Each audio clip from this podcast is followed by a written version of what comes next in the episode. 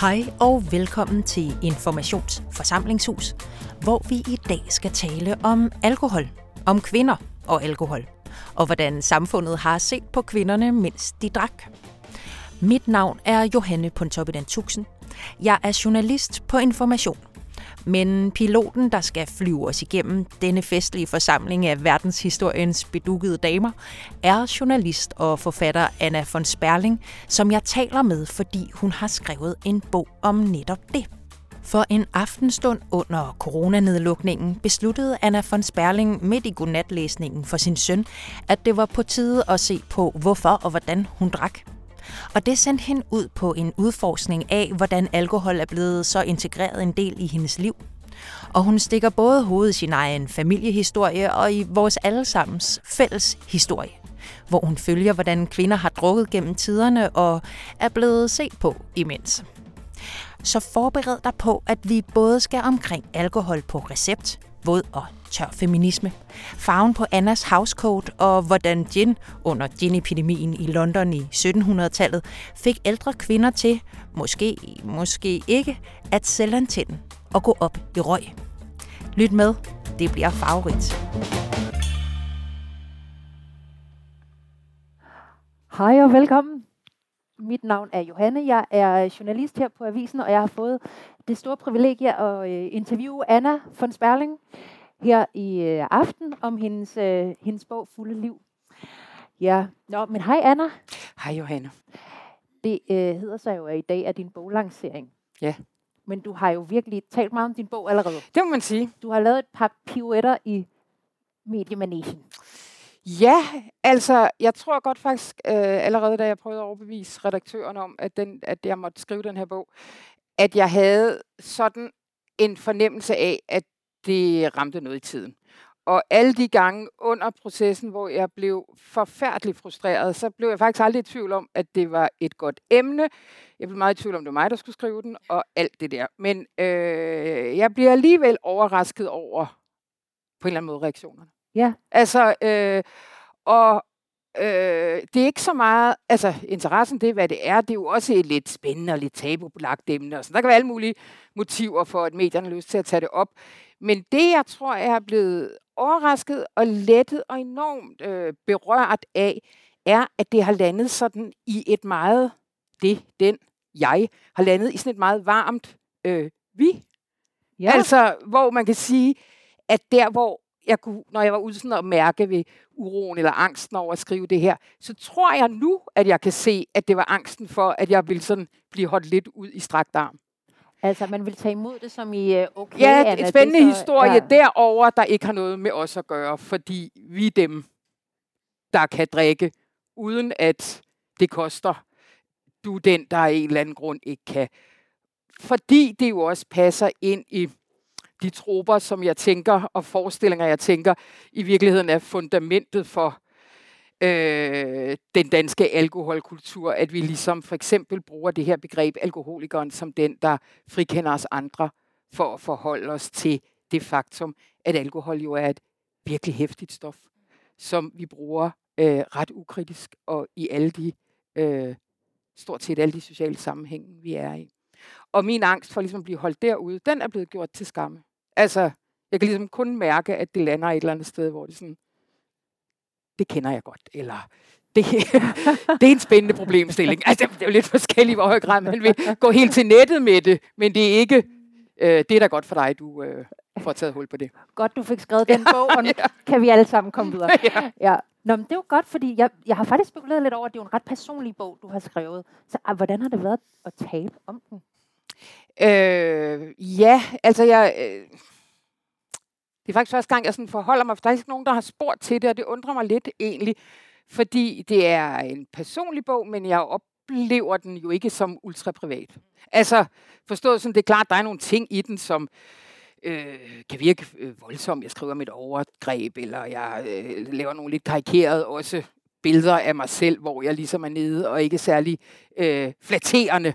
Men øh, jeg tænker grundlæggende set, at min ambition har været at skrive i jeg-form, men også med en, øh, øh, men også som et tidsportræt. Altså, Ja. så den måde, jeg også prøver at skrive min families kvinder ind, har været et eksplicit forsøg på at skrive dansk, danske kvinders alkoholhistorie med udgangspunkt i min familie. Så jeg tror, hvis man er min familie, kan man endda opleve det en lille smule generisk portræt. altså, selvom at der selvfølgelig er nogle, nogle helt, der er nogle anekdoter, og der er alt det der, så har jeg jo også brugt dem til at være tidsbilleder, til også at være klassebilleder. Mm. Øh, og det der var en stor gave, da jeg ligesom gik i gang og prøvede at se på min familiehistorie, familie-kvindehistorie, med de briller på, var, at min familie, som så mange andre familier, leverede egentlig sådan hele viften, også sådan geografisk og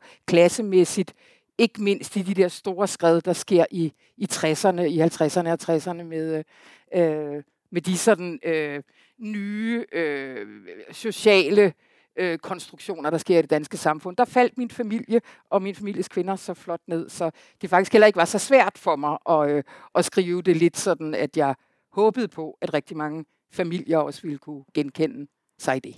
Ej, men det er jo vidunderligt. Ja. Når alting falder på pladsen i de rigtige kategorier. Det er det. Jeg har også, der er også noget, jeg har undladt. Altså, jeg kan huske, at jeg for eksempel skriver om min egen ungdom, og der slettede jeg bagefter et helt afsnit, fordi jeg skrev om blandt andet, at min ungdom foregik i ungdomshuset.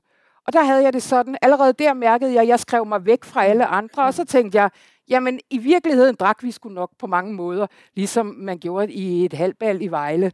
Altså, så det der med at blive andet gjort, eller andet gøre sig selv, og mulighed for ligesom at blive holdt ud og sige, det var noget meget specifikt, fordi øh, 90'ernes drukkultur, tror jeg, var ret gennemgående. det tror jeg, du har fuldstændig ret i. Ja. Som en, der har oplevet det blandt andet i Herning, ja. så vil jeg sige, det har du ret i, tror jeg. Men lad os lige snakke sådan helt konkret om den fysiske bog, fordi den er jo øh, øh, utrolig smuk, og den er jo faktisk præget af et øh, meget personligt billede fra din familie, kan man sige. Ja. Samtidig med, at det jo faktisk ikke er personligt. Ja. Fortæl os lidt om det billede. Jamen, det er min mor, øh, Vibeke Sperling, som mange jo også kender her fra avisen, hvor hun har været chefredaktør og skribent i rigtig mange år. Og hun sidder øh, i en grøftekant, og enten er det i Bourgogne eller Bologna. Jeg kan ikke læse skråskrift. Det er et billede, jeg fandt i, min, øh, i et gammelt fotoalbum øh, nede i min kælder. Og det var fra 1962, hvor hun sammen med fire andre kvinder tog en øh, gammel Volvo og kørte ned gennem Europa. Og det var så stor en begivenhed, at Skive øh, Folkeblad havde det på forsiden. Fire skive piger gjorde Paris. altså, det var, øh, og på den måde synes jeg både, at det er et meget, meget smukt billede, som berørte mig, men det kan vi jo tale mere om, da jeg fandt det, og på det tidspunkt i livet, da jeg fandt det frem igen. Men det er jo også et, et lidt verdenshistorisk billede, fordi hun ligesom jo også repræsenterer den første generation af kvinder, der kunne nyde det her privilegie, at sidde på afstand fra mændene i familien og autoriteterne og alt det her, og tage store slurke af livet direkte af flasken. Så på den måde, øh, Hvordan, altså hvis vi ligesom skal udforske det lidt, sådan den måde alkohol i hendes generation og i hendes kredse øh, blev både øh, øh, en, en, altså spillede en rolle, men også blev et symbol på noget. Kan du ikke udbygge det lidt? Jo, altså, man kan sige, at øh, nu er det ikke tilfældigt, det er vin, hun drikker.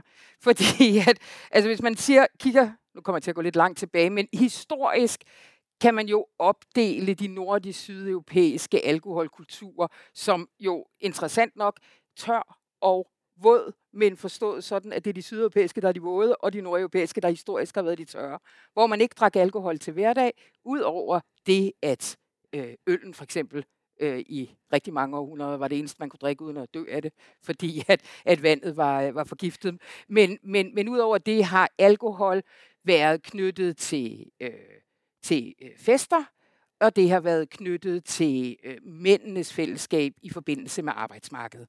Og det, der jo så i høj grad sker i omkring 1960, hvor at øh, øh, velstandsstigningen sker, og blandt andet også, at øh, danskerne begynder at rejse sydpå, og det er min øh, faktisk min fars familie, og derfor min farmor et rigtig godt eksempel på. De var sådan virkelig nogle af dem, der kom på bølgen og blev den der nye middelklasse og fik en øh, lille campingvogn, som de puttede bag på Tavnussen, og så kørte ned til en, øh, en campingplads øh, øh, øh i Spanien, og mødte den her øh, vinkultur, som jo i høj grad var langt mere kønsinkluderende, fordi at kvinderne i Sydeuropa jo altid har drukket vin, fordi man drak det i forbindelse med øh, måltidet, og man drak det i hjemmet.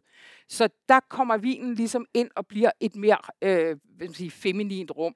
Og i de år, der så sker derefter, så tager vinen jo, altså, vi bliver, det anede jeg ikke, den største importer af Rioja-vine, for eksempel. Og det husker jeg jo også bare, Rioja, altså ja. i sådan børnehøjde, og det bliver den med tyren, og det bliver den med guldnettet, og det bliver den med posen, og, det, og Rioja, og de forstår jo, den med tyren er jo et godt eksempel på, hvordan at også producenterne begyndte at forstå, at med vinen kom der også et marked, hvor man kunne appellere til børnene og til kvinderne og til æstetikken, og skjoldburene åbnede, der blev sådan et nyt rum, og som ikke var så maskulint og vidensafhængigt, som der, hvor vinen øh, tidligere havde været. Den blev bred, og, og der kommer kvinderne i høj grad med. Det der, og det er her, hvor Vibeke Sperling øh, tager den her første tår. Men det, der jo så sker i årene herefter, det er, der jo også sker sådan en, en, en bredere kulturel frigørelse, øh, som hun til dels jo er med på, i hvert fald nyder godt af. Øh, min mor, hun var aldrig... Øh, hun erklærede sig ikke som rødstrømpe, og, og blev fortalt altid, hvor overrasket hun blev, da hun kom, til, ind, til det, kom ind til Aarhus og så alle gå rundt og sagde, at mændene øh, jo bestemte alt, og det kunne ikke være meningen, fordi hun kom fra et hjem, hvor at øh, vores, øh, hendes far, øh, min ja, morfar, øh, øh, gik til et druk og forlod hjemmet, blev smidt ud, øh, og hun voksede op alene med en øh, enlig mor. Øh, så så det, det var ikke hendes oplevelse, men alligevel var det jo øh, øh, komplet klart, at hun jo også godt kunne mærke, at øh, det her, det var noget nyt. Ja. Og at det, at frigørelsen, det at indtage de mandlige rum, som værtshuset var, også var en del af den kulturkamp, som kvindefrigørelsen jo også var. Ja. Så det er der, hun er lige der. Der er jo faktisk, der er jo faktisk... Skal, skal jeg gå lidt tilbage til, da jeg finder billedet? Ja, gør endelig det. Det er vores koreografi, vi lige skal... Ned i kælderen, ind i albummet, ja. Nej, men det var fordi, fordi vi, vi aftalte, at jeg skulle uh, måske starte med også at læse en lille smule op. Øhm, og det er øhm, fra bogens indledning, og hvor at jeg, øh, som alle i andre, sidder og prøver at få hverdagen til at hænge sammen og holde min angst i en eller anden form for øh, på en eller anden form for niveau, jeg kan, jeg kan være i øh, under lockdown. Hvad vil det sige at have et problem med alkohol? For faktisk har alkohol jo hjulpet mig gennem livet. Alkohol har gjort for mig, hvad alkohol har gjort for mennesker i årtusinder. Det har sat mig i stand til at være i tilværelsen. Det gav mig pauser fra rutinerne løftede mit humør, gav mig nemmere adgang til andre mennesker, dem jeg ville se ind i sjælen på, og dem jeg ville have sex med. Og ikke mindst muliggjorde det en vis afstand til de følelser, der virkede farligt. Og som nu, en gang imellem, helt lavpraktisk simpelthen ikke var plads til. Alt det har alkohol gjort for mig, lige indtil regnskabet ikke længere gik op.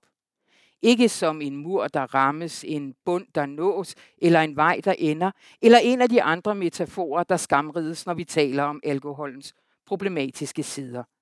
Men som en stilfærdig erkendelse af, at jeg lige så stille, snigende var begyndt at bruge alkohol på en måde, hvor det tog mere fra mig, end det gav. For måske havde jeg været en noget større vinentusiast under lockdown end under normale omstændigheder. Men jeg har i hele mit voksne liv i større eller mindre grad brugt alkohol til at regulere mine følelser. Jeg har altid drukket relativt udramatisk, og i mit, erkendelse, mit erkendelsesøjeblik var der heller ikke sådan et, man skriver bøger om. Der var ingen spektakulære rock bottom scener i mit liv. Min største forbrydelse den aften var, at menuen stod på pepperoni pizza for anden gang den uge, og at jeg glemte at give drikkepenge til budet fra Volt og så at folk, der kender mig godt, ville have anet en svag snøvlen ved godnatoplæsningen af de obligatoriske to kapitler af Otto er et næsehorn. Desværre, tænker jeg i dag, kendte min søn mig jo ret godt. Otto var et næsehorn, og Ole Lund Kirkegaard døde af druk i en snedynge. Som så mange store mandlige forfattere, før og efter ham, blev alkohol et tveægget svær. Den slags, man skriver bøger om. Men jeg levede ikke på kanten, Åd ikke store begærlige lunser af livet. Whisky var ikke min muse. Rødvin ikke min kilde til kreativ inspiration. Jeg var en Chardonnay-pimpende, midlertidig hjemmegående husmor, der for at det ikke skulle være løgn, henslængte mine dage i en højrød velour housecoat fra 1980'erne, fundet på et loppemarked på Lolland. End ikke med alverdens beatpoeter som kor og Hemingway på bas, kunne jeg banke bare en lille smule romantik ud af det setup. Jeg var en omvandrende kliché, der levede op til mine egne fordomme om en kvinde, der drak lidt for meget. Og min skam sad helt oppe i halsen. Tak. Tak. Det er, øhm, det er ret sjovt, det får mig lige til at tænke på. Jeg læste et interview med dig om bogen i politikken, og der er sådan en lille passage, hvor journalisten skriver, hun skal lige til at spørge dig om, hvor meget drak du så? Mm. Fordi det er sådan, hvor meget er for meget, ikke? Ja. Og hvor du kommer hen i forkøbet og når at sige, Åh, folk spørger mig altid om, hvor meget jeg så drak, og det vil du ikke svare på. Hvorfor vil du egentlig ikke det? Sådan sagde jeg det ikke. Nej. Nej, det er jo egentlig, øh, det vil jeg jo egentlig også gerne. Altså, det, det kan jeg fint. Det, jeg synes er så interessant ved det spørgsmål, og det, som jeg kan mærke, at jeg selv har brugt det spørgsmål til, det er jo egentlig ikke været, fordi jeg er forfærdelig interesseret i det menneske, jeg sad overfor. Det har jo i høj grad været i den spejling, der lå. Hvad siger hun nu? Siger hun så lidt, at jeg kan afvise hende som sådan en livsforsagende snærpe? Eller siger hun så meget, at jeg er frikendt, fordi det gør jeg i hvert fald ikke? Ja. Altså, ja. og ja. det er ligesom i det felt, at jeg tænker, øhm, hvor meget... Og, og det andet, jeg har omkring, det, det er det her, øh, der er en, jeg læste, som sagde det meget flot, synes jeg. Hun svarede altid, øh, mindre end du tror, men mere end hvad der var godt for mig. Og det er jo også der, at det giver mening. Det er jo ind i det her, og det som jeg jo håber, bogen også kan afstedkomme som samtaler imellem os, og som indre mærkninger, det er jo på en eller anden måde, hvor er det, at det går ind og begynder, som jeg siger, at tage mere, end det giver. Øh, og det var jo det punkt, jeg mærkede. Og jeg tror, at det kan der være alle mulige øh, grunde til. Jeg tror også nu, når vi er i gang med alt det øh, spøjse, skamfulde, man øh, sender i øh, retning af en kvindekrop igennem en tilværelse. Øh, jeg stod også på det tidspunkt tæt ved sådan en overgangsalder. Jeg tror som også, min krop var sådan for første gang helt sådan kunne mærke, hvad var det, jeg puttede i den jeg havde også stoppet op på mange måder i min tilværelse. Havde det sådan, skal jeg egentlig med resten af mit liv? Sådan en, sådan en slags mere sådan reflektivt rum, jeg var i, hvor jeg lige pludselig også i højere grad kunne mærke, hvad jeg ikke har kunne mærke i stressperioder, eller hvor jeg har kørt, eller haft blikket andre steder. Og det er der, jeg tænker, altså, hvad, hvad, hvad kan vi bruge det der med, hvor meget? Der, hvor jeg tror, vi kan bruge, eller skal snakke anderledes om det med hinanden, det er måske sådan noget, hvordan bruger du det? Altså, og det er jo det spørgsmål, jeg stiller mig selv. Hvordan brugte jeg det? Og der kan jeg jo godt se over et livsforløb, har jeg brugt det til alt muligt. Jeg har også brugt det til alt muligt vidunderligt. Altså, der var en gang, hvor det var fløten, det handlede om. Øh, den ting, som jeg i dag bruger alkohol til, på en måde, som jeg virkelig værdsætter, det er jo i fællesskabet, ikke mindst i fællesskabet med andre kvinder. Altså det der rum, man kan lave over en flaske rødvin, hvor det ligesom, øh, at man har nemmere adgang til hinanden hurtigere, og man kan ligesom mærke, øh, forvente det, der er vigtigt, og øh, har ligesom øh, det yderste af afstanden, man jo nok på en eller anden måde altid har til hinanden, forsvinder og sådan noget. Ikke? Øh, og det jeg kunne mærke på det her tidspunkt, da jeg sagde, jeg bliver nødt til at kigge på det her med mig og alkohol, det var, at jeg brugte det til at sige, bum, bum. Altså, jeg tænker på de der, kender I de der amerikanske øh, spil, de der whack-a-mole, ikke? Altså, ja. at jeg brugte det ligesom til, når der poppede følelser op, som jeg synes var for svære at være i, og som jeg synes var for svære at være i, i den sammenhæng, der hedder at være øh, mor og arbejdskraft, for eksempel. Altså, som er sådan, bare sådan en helt strukturel, hvad skal man sige, øh, klemme at sidde i, som er svær at komme udenom. Ja, ja, ja. Og hvordan et hvidvin på en eller anden måde kunne gå ind og blive en måde, jeg kunne blive ved med at sætte det ene ben foran det andet. Og det er jo også der, at jeg synes, og det kunne vi jo også komme tilbage til, men at der jo også potentielt ligger en latent feministisk kritik i også noget af det her med at se på, på øh, for eksempel alkohol eller andre nydelsesmidler. Det er jo i det der med, hvad er det, vi egentlig også bruger det til? Altså, hvad er det for nogen, hvad er det, vi vil sløre? Det kunne jeg i hvert fald mærke i mig selv. Hvad er det for nogle strukturer, hvis jeg tager det her stof ud af mit liv, og ligesom kan mærke, at her skal jeg være? Kunne det så godt være, at jeg kunne identificere, men det vil jeg ikke. Det der, det gider jeg ikke. Det, der kan mærke, er ikke er holdbart i mig. Men det der med hele tiden så på en eller anden måde at sige, Nå jamen, vi har jo Irmas hverdagsvin. Mm. Kender I den der? øhm, den lige der i køleskabet. Ja, ja, præcis. Ikke? Det er jo ligesom en måde at, øhm, øh, at ikke forholde sig til, til det, der måske skal være anderledes. Ja, og det kommer vi absolut ja, tilbage, tilbage til, til, til hele den del, som, som ja. er helt utrolig øh, spændende. Øh, jeg vil gerne lige holde dig lidt i det her, fordi verden gik ikke under Nej. efter coronaen, Nej. heldigvis, eller med coronaen for den sags skyld. Øhm, og du finder ud af, okay, de her erkendelser, du har gjort, der du vil egentlig gerne prøve at udforske dem mm. øh, i bogform. Øhm, og du kommer så på et skrivekursus i løbet af det her, hvor du har en medkursist, skriver du i bogen, der ligesom stiller dig i en pause det spørgsmål, hvordan havde du det egentlig med din feminitet, når du drak? Ja. Og det overrumpler dig, det spørgsmål. Hvorfor gør det det? Jamen, øh, altså det overrumplede hele selskabet, ikke? Det var sådan lidt sådan en, du ved, den der lille dreng, øh, og kongen har ikke noget tøj på. Altså, du ved, det der, alle blev sådan, må man spørge om det? Ja. Fordi det jo på en eller anden måde, her stod jeg og var ligesom sådan, altså, voksen kvinde med styr på sine ting, og tjene sin egen øh, penge, og jeg havde endda fået børn på de måder, hun havde lyst til, uden for det etablerede parforhold, og skribent på dagbladet informationer, selverklæret feminist og deltag. Og så står der bare sådan, hvordan har det med din femininitet? og så, du ved, som sådan en, hvad skal man nu også have sådan en at passe på? Det burde vi jo, det vi der over, og alt det der, ikke? Og så cyklede jeg hjem, og så kunne jeg mærke, at det bare rumlede i mig, det der spørgsmål, fordi han havde jo fuldkommen ret. Altså, at uanset hvor meget vi ligesom har øh, gjort op med, og hvor meget vi kan sige til hinanden, at vi øh, juridisk, økonomisk, hvad ved jeg, men også kulturelt, har nået et eller andet nyt niveau af øh, lighed, men også ikke mindst lige rettigheder til at være den identitet, man nu er, så er forestillingen om øh, en rigtig kvinde, som på en eller anden måde er etableret et eller andet sted, er, sikkert langt dybere, men jo ikke mindst i sådan etableringen af vores samfundsmodel en eller anden gang i øh, midten, slutningen af 1800-tallet. Og det var ligesom det, jeg øh, kom i berøring med der, og som også blev sådan en, derfor har jeg den også med i indledningen, Øh, jeg skal også have skrevet til ham og sige tak, fordi det var ligesom øh,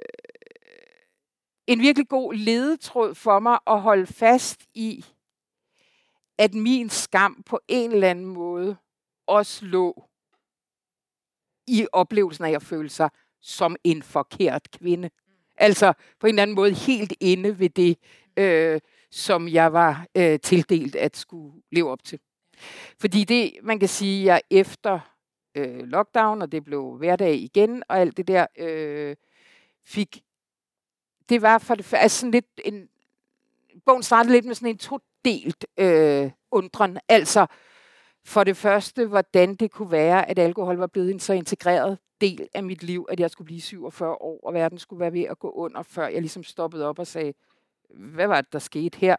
Og for det andet, hvorfor det var, at det føltes mere skamfuldt at sige det, end bare at drikke videre. Ja. Altså, hvad var der et eller andet sted, der lå der? Og det er jo så også derfor, at bogen sådan lidt er, er todelt i forhold til en undersøgelse af øh, den algotid, som jeg var et pigebarn af. Og så øh, nogle dybere historiske øh, tilbageblik i forhold til nogle perioder, som jeg lidt arbitrært har udvalgt som steder, hvor jeg synes, der sker noget stort i forhold til øh, kvinders alkoholhistorie. Ja, lad os lige gå på opdagelse i det. Det er virkelig, virkelig spændende og fascinerende. Du får tømret en, en tidsmaskine, du sætter ja. os ind i, ja. og rejser øh, et par tusind år tilbage. I hvert fald. ja, der er et kort tilbage. Ja. Ja. Ja. Men, men, men du er jo primært, eller du er rigtig meget tilbage i en tid, øh, sådan lige inden den industrielle revolution, lige hvor den sådan begynder at varme lidt op, og der begynder at komme en drik i England, der bliver kaldt gin. Ja. Yeah. Vil du ikke fortælle om den? Jo, det vil jeg meget gerne. Fordi det er jo ligesom det, man inden for alkoholhistorien eller alkoholforskningen kalder sådan den største alkoholhistoriske begivenhed nogensinde, det der hedder gin-epidemien i London, eller The Gin Craze som ligger der i midten af, af 1700-tallet, og er en periode, hvor at i forvejen, at der sker sådan en stor øh, tilflytning fra land til by, Øh, samtidig er der, som det jo ofte er tilfældet for de ting, der rammer almuen dengang og alle os andre i dag, nogle beslutninger, der ligesom træffes langt, langt væk, og helt andre hensyn, der trikler ned og skaber katastrofen. Og her er det, der har været en krig øh, med, med, med franskmændene, vi får en, øh, en, en, en øh, engelsk øh, konge med hollandske aner, Geneva, det her øh, dejlige stof, skal så gå ind og udrydde det, den franske øh, brændevin fra markedet, og så samtidig sætte gang i julene. Så der bliver en liberalisering, det vil man jo også kunne se hele vejen op gennem historien, øh, også herhjemme, hvordan det ligesom de der liberaliseringer sætter yderligere gang i forbruget. Og der sker en liberalisering også af produktionen af, af gin, øh, og det bliver skide billigt. Så London går til i druk. Øh, der er jo andre, der har diskuteret, og det synes jeg også er vigtigt at sige her. Jeg gør det ikke så meget i bogen. Man kan jo diskutere, om det var en alkoholkrise eller en fattigdomskrise, fordi det jo også er øh, de kvarterer, der i forvejen er præget af dyb fattigdom i et altså komplet absurd øh, økonomisk regime, som, som England på det tidspunkt er drevet af, hvor man jo også antager, at det at holde folk på bunden af, af samfundet øh, er, er afgørende for, at økonomien hænger sammen. Men, men uanset, så rammer det et tidspunkt, hvor der kommer jo også ud over de allerfattigste, er der kommet en, en, ny, øh, en ny beboer i London, og det er de her unge tilflyttere, og nogle af dem kvinder som begynder også at få jobs i den her grønne industri og de til dertilhørende administrationer og sådan noget. Så der er også nogen, der peger på, at der ligesom også kommer det her glimt af, hvad man kan se af moderne kvinder i Londons gader. Øh, og det sætter en kæmpe panik i gang. Fordi at man, altså der er jo nok ikke nogen som helst tvivl om, at der var langt, langt, langt flere mænd, der gik til grunde. Der var langt, langt flere mænd, der øh, endte i slagsmål. Der var langt, langt flere mænd, der øh, øh, døde i kanalerne. Men panikken ender med at blive øh, rettet mod kvinderne. Øh, og der er jo flere, altså man kan ligesom øh, pege på flere ting, men grundlæggende set, så kan man jo sige, at industrialiseringen blev akkompagneret af en panik i forhold til al den amoralitet og løslevenhed, som øh, opstod i byerne. Og der kom hvad skal man sige, forholdet mellem gin og kvinder og gin øh, til at betyde rigtig meget. Og det kan være, jeg skal ja, læse lidt i stedet yes. for at fortælle mere.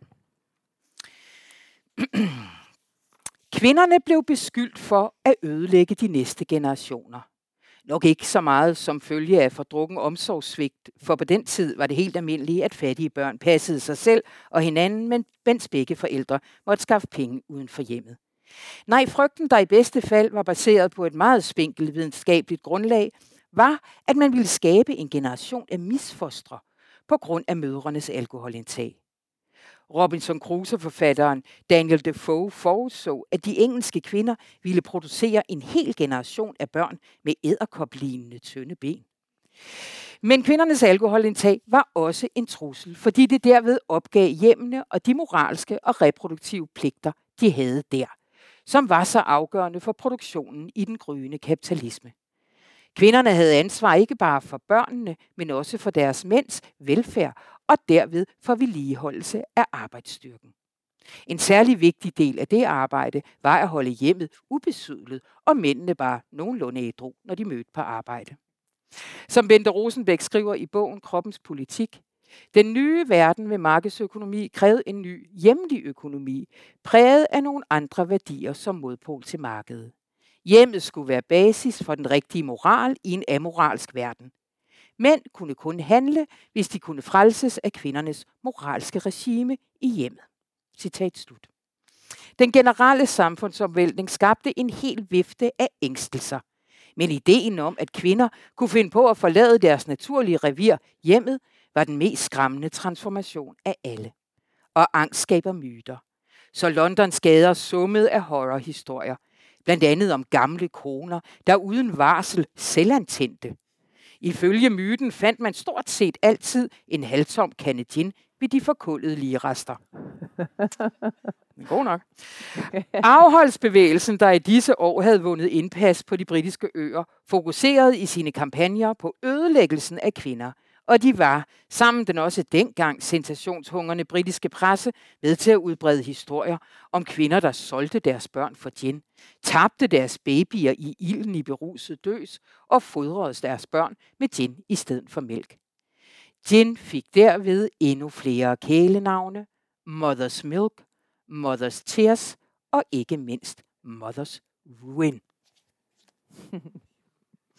og det, der også er så interessant ved det, der sker på det her tidspunkt, og grunden til, at der også bliver den her panik knyttet til de gindrikkende kvinder, det er også, at kvinderne begyndte at producere gin. Og der er jo sådan en lang tradition helt tilbage til The Alewives i 1500-tallet i Europa, for at kvinderne øh, langt overvejende står for ølproduktionen, fordi den jo var knyttet til brødproduktionen. Altså, der er jo historikere, der mener, at, at øh, vikingerne, at det udelukkende var kvinderne, der stod for mjødproduktionen, for eksempel. Så det har historisk været, men der begynder at se nogle skred her. Så det, at vi ser kvinderne begynde at producere gin, de gør det i hjemmene, i små lurer eller i køkkenerne. Det betyder også, at andre kvinder kan få adgang til gin, fordi de ikke skal ud på de øh, barer, som er forbeholdt mænd og alt det her. Der sker jo også noget i forhold til, og, og, man, og det krævede ikke noget øh, levnedsbevis. Der var ikke nogen, deres mænd skulle ikke skrive under på det. Altså bare sådan en lille detalje, at det faktisk i London på det her tidspunkt var den eneste måde, en enke eller en kvinde uden mand kunne tjene penge, det var at producere gin. Øh, men det betyder jo på det tidspunkt, at der også kommer nogen og siger, nej, det skal I lige lade være med. Så ligesom der var sket tidligere i 1500-tallet, hvor de bryggende kvinder blev kaldt hekse, man mener jo, at den her ikonografi med den spidse hat og øh, kosten og gryden, det er i virkeligheden af de gamle alewives, altså kvinder, der solgte, der solgte øl på markederne, fordi hatten, så kunne man spotte dem over det hele, og så havde de... Øhm, det er godt at kunne se og det sker, ja, det er det, ja. og det sker i 1500-tallet, at så bliver de beskyldt for at være hekse, også synes jeg ret sjovt, fordi man jo også havde det sådan, jeg bliver også nogle gange lidt dum, når jeg er fuld, og så kommer jeg til at sige noget forfærdeligt til chefen, og så bliver jeg smidt på porten. Det er nok kvinderne, der har brygget det skyld. Altså, der er også noget med de, de psykoaktive stoffer i, uh, i ølene, som, som bliver anset som hest, men det var der ikke nogen, der troede på. Altså, primært var det mandlige brygmester, der ville have kvinderne ud af det marked, og det er det, der på en eller anden måde genspiller sig igen i London. Men man kan jo høre ud fra det, du læser op, ikke? Altså, hvor vi er på vej hen. Vi er ja. på vej hen, derhen, hvor vi begynder at definere, eller ikke begynder, men i hvert fald er i gang med virkelig at cementere den rigtige kvinde. Ja. Og den rigtige kvinde er hende, der, der holder øh, manden ædru, så ædru, så han kan komme på arbejde, men dog skal han have lov til at drikke sig fuld nok til at være en rigtig mand. Ja. Og en, en, en kvinde er ligesom ikke hende, der står og er fuld nede på hjørnet og taber sit barn ud over en trappe. Hun holder sig ædru og sørger for det derhjemme, ja. så samfundet kan køre. Præcis. Og er det det, der ekkoer hele vejen op til, at du står ved et skrivekursus og øh, over din feminitet? Ja, ja, det vil jeg mene, men, men det er jo ikke her, den sådan, at sømmet for alvor slås i. Det sker, sker jo først sådan lidt senere. Og der øh, synes jeg, at igen alkohol, og det er jo igen sådan, jeg har haft det mange gange i løbet af den her bog, hvor jeg har haft det, man kan også bare se alkohol som en prisme på kvindehistorie. Altså, fordi ligesom hvis man bliver med at lede efter, så kan man se igennem det at se på, hvordan er kvinder blevet reguleret og set på i forhold til det nydelsesmiddel, som alkohol er, og som man jo kan øh, måske også se bredere som kvindernes øh, øh, nydelses, regulering af kvindernes nydelse, at, at der, der sker der virkelig øh, nogle interessante ting, sådan i slutningen af 1800-tallet, hvor at øh, der er sådan to ting, der, der ligesom har været, været sideløbende. Altså det ene er øh, den videnskabelige øh, opdagelse af det kvindelige underliv. Altså en komplet øh, besathed øh, inden for videnskaben af det kvindelige underliv. Før det har man anset for eksempel kvinden som bare ligesom en beholder øh, for mandens sæd. Altså at hun egentlig ikke aktivt var en del af produktionen. Men da man sådan opdager ægget, øh, og begynder at åbne op for, at øh, det faktisk er en relativt kompliceret proces, øh, der sker der, så bliver der sideløbende også en optagenhed af øh, hvad skal man sige, alle de lidelser, der knyttes til det kvindelige reproduktive system.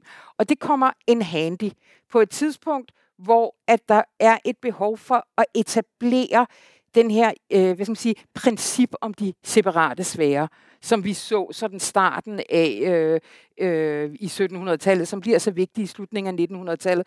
Og der er det jo en øh, forfærdelig øh, kærkommen ting, at lægen nu, som har overtaget rollen fra præsten, med, som var ligesom definerende for, for øh, hvad skal man sige, at defini- var ham, der definerede de sociale roller øh, i den, det mere sådan religiøst baserede øh, verdenssyn.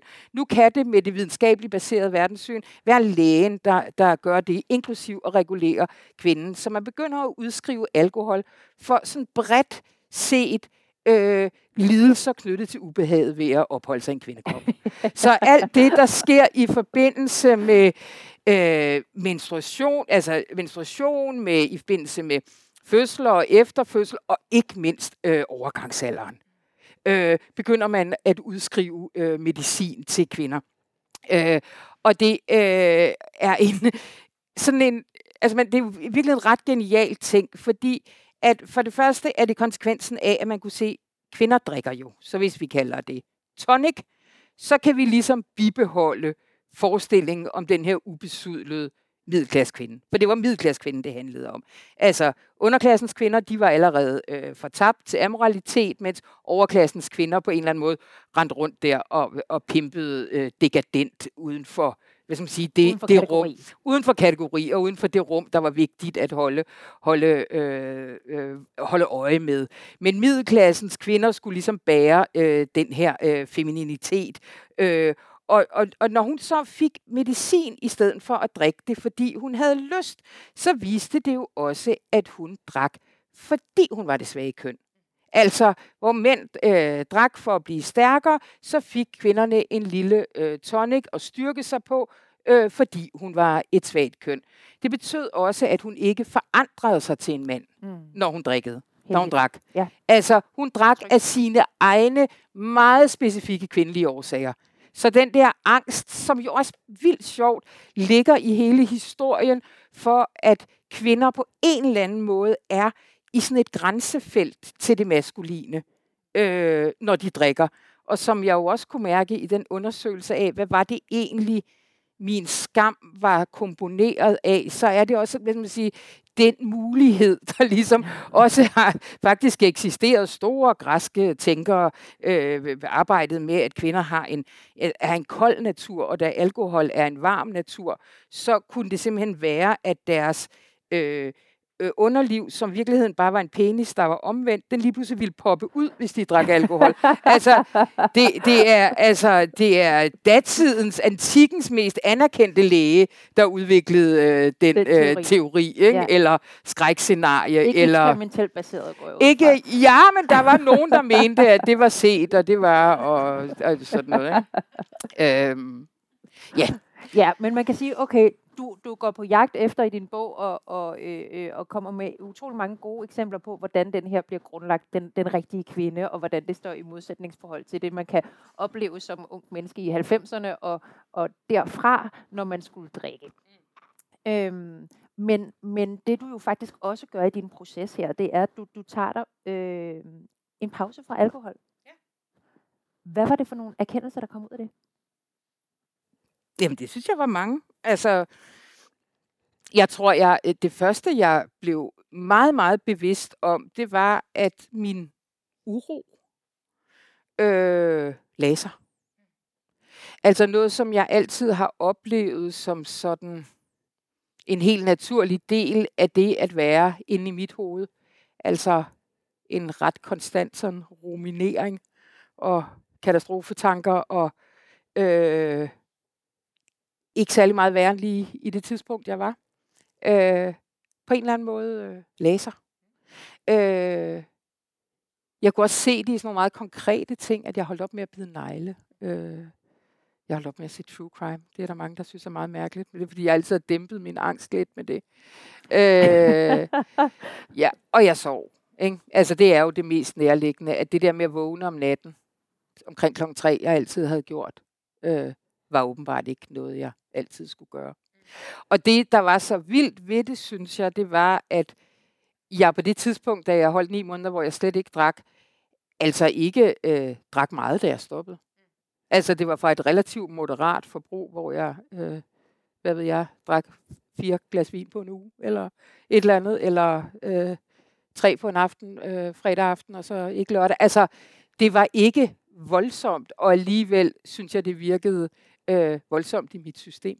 Øh, Og så havde jeg sådan nogle altså oplevelser, det der med også lige pludselig at gå sådan og, og mærke efter i sig selv, som ikke bare øh, en, der bare responderer på øh, stimuli udefra, i forhold til, om humøret går op og ned, men faktisk også som sådan lidt en, en kemifabrik. Så havde jeg sådan nogle oplevelser af for eksempel at være i naturen og lige pludselig få sådan nogle, oh, bare smukt, som på en eller anden måde var sådan, øh, bare sådan lige en notch op i forhold til, hvor jeg sådan fik sådan, gud, den altså enorme følelse af, hvordan det ser ud, når skyerne går væk fra solen og rammer havet, eller sådan. Det var sådan, gud. Helt ind i kroppen. Helt ind i kroppen. Altså, og der tænker jeg bare, det var bare lige en, lige ja. en, at jeg har også prøvet en stresssygemelding, hvor min læge aldrig har spurgt mig, hvad jeg har drukket. Og jeg har prøvet at gå til lægen og øh, sagt, nu tror jeg, skulle jeg er overgangsalder. Jeg er i overgangsalderen, og hun har haft en masse gode råd, men har ikke spurgt, hvad jeg har drukket. Og jeg snakker også med en psykiater i bogen om det, altså som af god grund ikke kan sige noget om det. Men jeg tror, den anekdotiske, kropslige viden, vi alle sammen har om, hvad tømmermænd gør ved vores sind, på en eller anden måde slet ikke har fundet indpas ude hos dem, som møder os, når vi har lidt ondt i livet, eller øh, er stresset, eller altså, at den her øh, erkendelse af, hvordan selv et relativt moderat brug af alkohol øh, koster på den øh, på en anden konto, øh, tænker jeg ikke er der, øh, og tænker jeg bør være der. Jeg synes i hvert fald, jeg, jeg synes, øh, det er ret tankevækkende, fordi den der sådan wow-oplevelse er jo egentlig noget, man ofte forbinder med ros. At man oplever ting oh yes. mere. Ja. Nå, men noget andet, jeg synes var virkelig øh, rammende, det er det her, som du siger, whack det der med, at man bruger alkohol som sådan en, up, der poppede noget op ned igen. Mm, ikke? Mm. Og samtidig så kan jeg også få det sådan lidt, hvad er der nu galt med at komme hjem efter en rigtig trælsdag på arbejdet, og chefen har været en bøv, og så tager man lige lidt fra, øh, fra mm. boksen mm. i køleskabet. Ligesom, hvad, hvad, hvad, hvad, hvad er der galt med det? Mm, så er der vel heller ikke noget galt med. Indtil der er noget galt med det. Altså, det, altså, det er sådan, jeg øh, har tænkt på det i mit eget liv. Altså, jeg tror ikke, der er mange glas vin, jeg har fortrudt, men jeg ved helt sikkert, at jeg øh, dag og tænker jeg resten af mit liv, øh, håber jeg, er, i, øh, er bevidst om, at det koster på en anden konto. Og at det balanceregnskab øh, bliver jeg nødt til at holde. Altså det er i min lille... Jeg kan mærke, at jeg har haft meget også øh, lidt modstand i hele den her proces, for eksempel også med at blive deltage i debatter og sådan noget. Fordi jeg har ikke en holdning til, om vi skal drikke mere eller mindre. Jeg har en holdning til noget. Jeg har en stærk holdning til regulering af området. Øh, men jeg har ikke nogen meget holdning til... Altså, jeg kan også mærke, at jeg øh, har meget, meget lyst til øh, at møde verden med min historie, øh, men simpelthen holde mig fra at gå over i andres øh, og have en holdning til, hvordan de bør leve et bedre liv. Altså også fordi jeg øh, oprigtigt ikke tror på, at jeg ved det. Men, øh, men, men at jeg kan... Øh, men der er jo noget ret sjovt, ikke? fordi du skriver i din bog om, øh, at, at, at der ligesom er sådan en strøm af bøger fra USA, som bliver kaldt Quit Lit, ja. altså som er sådan en slags øh, øh, ret nedladende. Ja. Ret nedladende ja. bliver kaldt det, men ja. som ligesom på en eller anden måde udfolder det potentiale, ja. der kan være ved at droppe alkoholen. Og øh, der er en af dem, du citerer her, det er fuldstændig vidunderligt citat, nu skal jeg finde det. Hun hedder Christy Coulter. Ja. Og hun skriver, øh, er det så svært at arbejde 10 timer for din retmæssige 77 procent af en mandsløn? Gå hjem forbi en fuld mand, der inviterer dig til at sutte hans pik, og tænde for fjernsynet for at høre mændene, der styrer dette land, tale om at beskytte dig mod abortfortrydelser ved at tvinge dig til at gro børn ind i din krop. Jeg mener, hvad er problemet? Hvorfor skulle nogen ønske at blødgøre kanterne af denne herlige virkelighed? ja. Med alkohol underforstået. Ja, ja, ja. Altså, er der sådan et revolutionært potentiale, vi går glip af, fordi vi har boksen stående i køleskabet? Det ved, jeg ved det ikke, men i hvert fald så blev det, gav det for mig rigtig god mening, da jeg stødte på øh, sådan en opdeling, øh, som to britiske forskere har lavet mellem det, som de kalder wet and dry feminism. Altså at historisk kan man se, kan man anskue forholdet øh, mellem alkohol og feminisme, enten som en tør feminisme, og der er fokuset det, at kvinder altid vil trække det korte strå når det handler om alkohol. En fuldstændig klar udtryk for det er jo den tidlige afholdsbevægelse, som jo øh, aldrig nogensinde ville have kaldt sig selv feminister, og som jo også i den hvad skal man sige, tidlige øh, inkarnation jo i høj grad øh, opfyldte den rolle, som jeg også beskrev tidligere. Altså deres rolle var at holde øh, manden ædru. Øh, men jo også påpeget, at mændsdruk øh, for eksempel gjorde, at kvinder øh, endte med øh, i voldelige ægteskaber, de ikke kunne komme ud af, øh, eller endte med, at han drak øh, husholdningskassen op, og der derfor ikke var med til børnene. Altså det var jo også øh, sådan en, øh, øh, at det er de, øh, vi skal takke dem for at, øh, at sætte fokus på. Men der, hvor man kan se den, altså man kan jo godt se sådan en som Christy Coulter som et udtryk for en moderne tør feminist. Altså fordi det hun jo så argumenterer for, det er, at kvinder i dag har internaliseret den her voldsmand ved selv at begynde at drikke. Altså ved, som du beskriver der, ikke at reagere på, at de strukturer er der, men i stedet for at dulme dem. Og ved at gøre det, misser vi et, øh, et potentiale for oprør. Modsat kan man sige, de våde feminister, som et tidligt udtryk for det kunne være for eksempel den her flapper øh, kultur, som, øh, øh, som i 1920'erne øh, ikke mindst var præget sådan øh, den, øh, den amerikanske overklasse, som var kvinder, der ligesom også øh, smed korsetterne, og de øh, and, øh, tog sig en androgyn øh, profil på, og, øh, og drak og kørte biler og alt det her. Men jo helt tydeligt i 70'erne, hvor der jo også blev sat ord på det, altså kvindens, altså det er en lighedsdiskurs, kvindens adgang til alkohol, på lige vilkår med mændene, de samme sted som mændene, er det eneste egentlig feministiske fokuspunkt, øh, når det kommer til alkohol. Og hvordan mændene så reagerer på det privilegietab, øh, kan vi da også snakke om. Men det er ligesom det, som vil være sådan en, en, en våd feministisk øh, position. Og jeg bruger den jo også i bogen til at diskutere noget af det, som som gør rigtig naller på en eller anden måde at åbne op for, som er hele den her problematik omkring øh, kvinders sårbarhed, når de er fulde. Jeg beskriver et, et år, et gadeoverfald, jeg selv var udsat for, da jeg var 19, øh, hvor jeg var skide fuld. Og hvor jeg også kan mærke, at den skam, der har overvintret de her 30 år i forbindelse med det her, som jo var sådan en meget clean cut overfald. Altså han hævde mig bare ind i en port. Altså jeg havde ikke gjort noget. Der var ikke sådan nogle uklare linjer. Han var ikke min chef. Det var ikke et voldeligt øh, romantisk forhold. Det var ligesom, han lavede et overgreb på mig. Den var ret clean cut, så det var ikke sådan så svært for mig at placere den et sted. Så jeg skrev også om den i 2015, da vi havde sådan en vidnesbyrd-serie, hvor kvinder øh, fortalte om deres voldtægter. Men det, jeg jo kunne mærke her nu, som jeg ikke skrev så tydeligt dengang, det var, hvor fuld jeg havde været. Altså, det var det, der var overvintret som skammen det var, at jeg var så væltende beruset, at jeg ikke kunne passe på mig selv.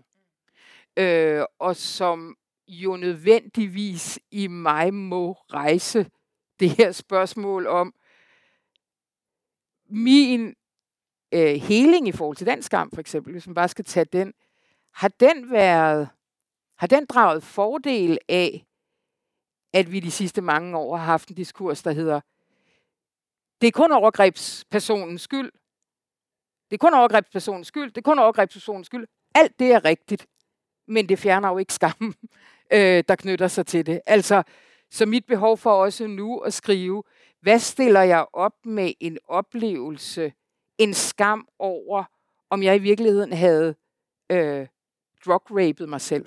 altså, ja. om jeg i virkeligheden ved at fylde mig med den mængde alkohol, og gå op og ned ad Istegade klokken 3 om natten, havde været med til at skabe øh, den situation, og derfor etablere den skam i mig.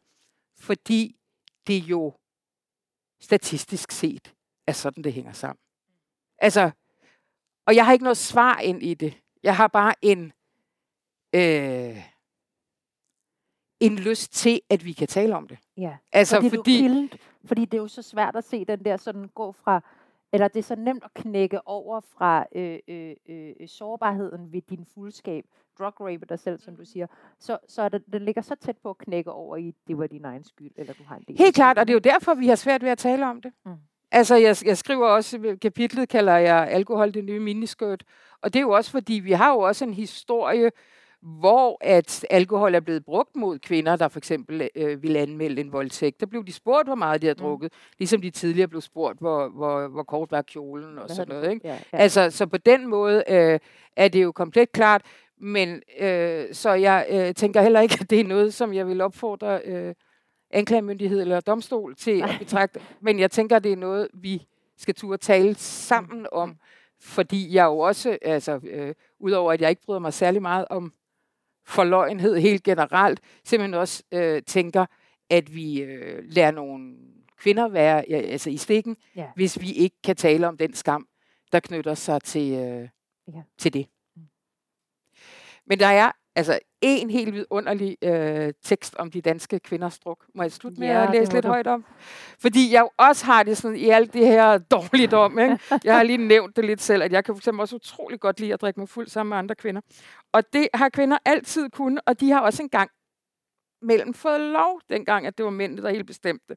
Og der har Karen Lytzen, en stor dansk historiker, jo øh, fundet i, jeg tror den er fra 77, skrevet en tekst, som jeg fandt, som handler om de øh, barselsfesterne øh, i Sønderjylland, ikke mindst.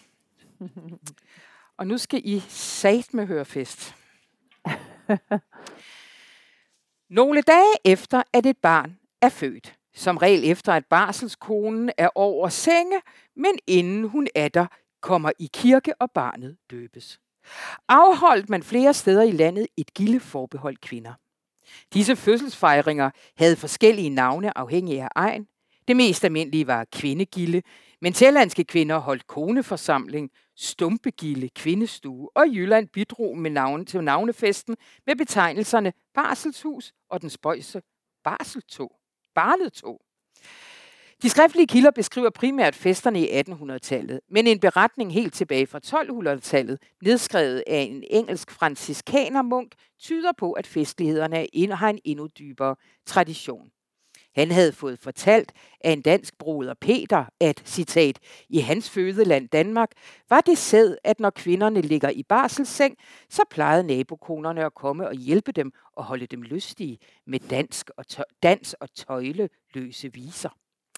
Til kvindegildet blev de fremmødte kvinder, der talte stort set alle kvinder i nærområdet, budt på brød og smør og kød og ost, og i mere velhavende hjem ligefrem varm aftensmad. Men i Jylland var spiritus i rå mængder kutumen. Det kunne være vin, siopsbrændevin, mjød, pons, øl, kirsebærvin, når det skulle være lidt finere. Efter spisning underholdt man sig på forskellig vis. På Sjælland talte nogen endda sammen. Andre steder blev barnet båret rundt, og dets vægt vurderet, og der blev øh, forhandlet om, hvem af forældrene barnet lignede. I Nordsjælland har en 87-årig husmandskone fortalt, at kvinderne dansede med hinanden, når de havde spist, selvom der hverken var musik eller sang. De tog blot fat i hinanden og snorede lidt rundt, ikke i kreds. På Sjælland, hvor det gik mere anstændigt til, gik kvinderne pænt hjem, hvis de ikke blev hentet af deres mænd.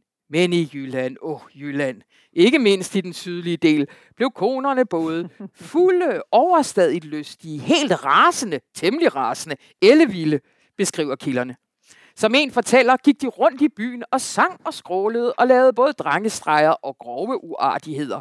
Og ikke nok med, at kvinderne morede sig med hinanden. De kunne heller ikke lade mændene være.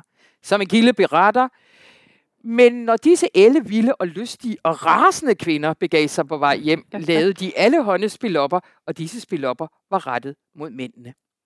Nogle historier tyder endda på bekymrende grænseoverskridende.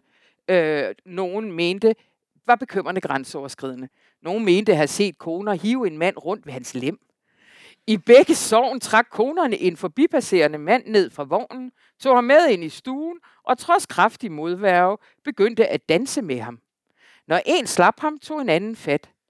Bedstefaderen til den mand, der blev volddanset, har pudsigt nok været ude for det samme, og det får jo en til at undre sig over, om den slags ligger i familien.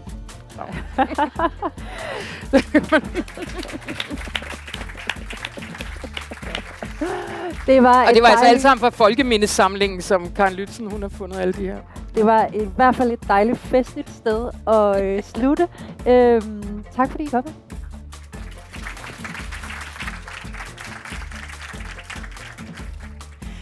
Sådan gik det altså den eftermiddag på Information, hvor vi bagefter hældte lidt vin i glassene og sludrede i den der helt specielle tilstand af lethed, som alkoholen også skinker.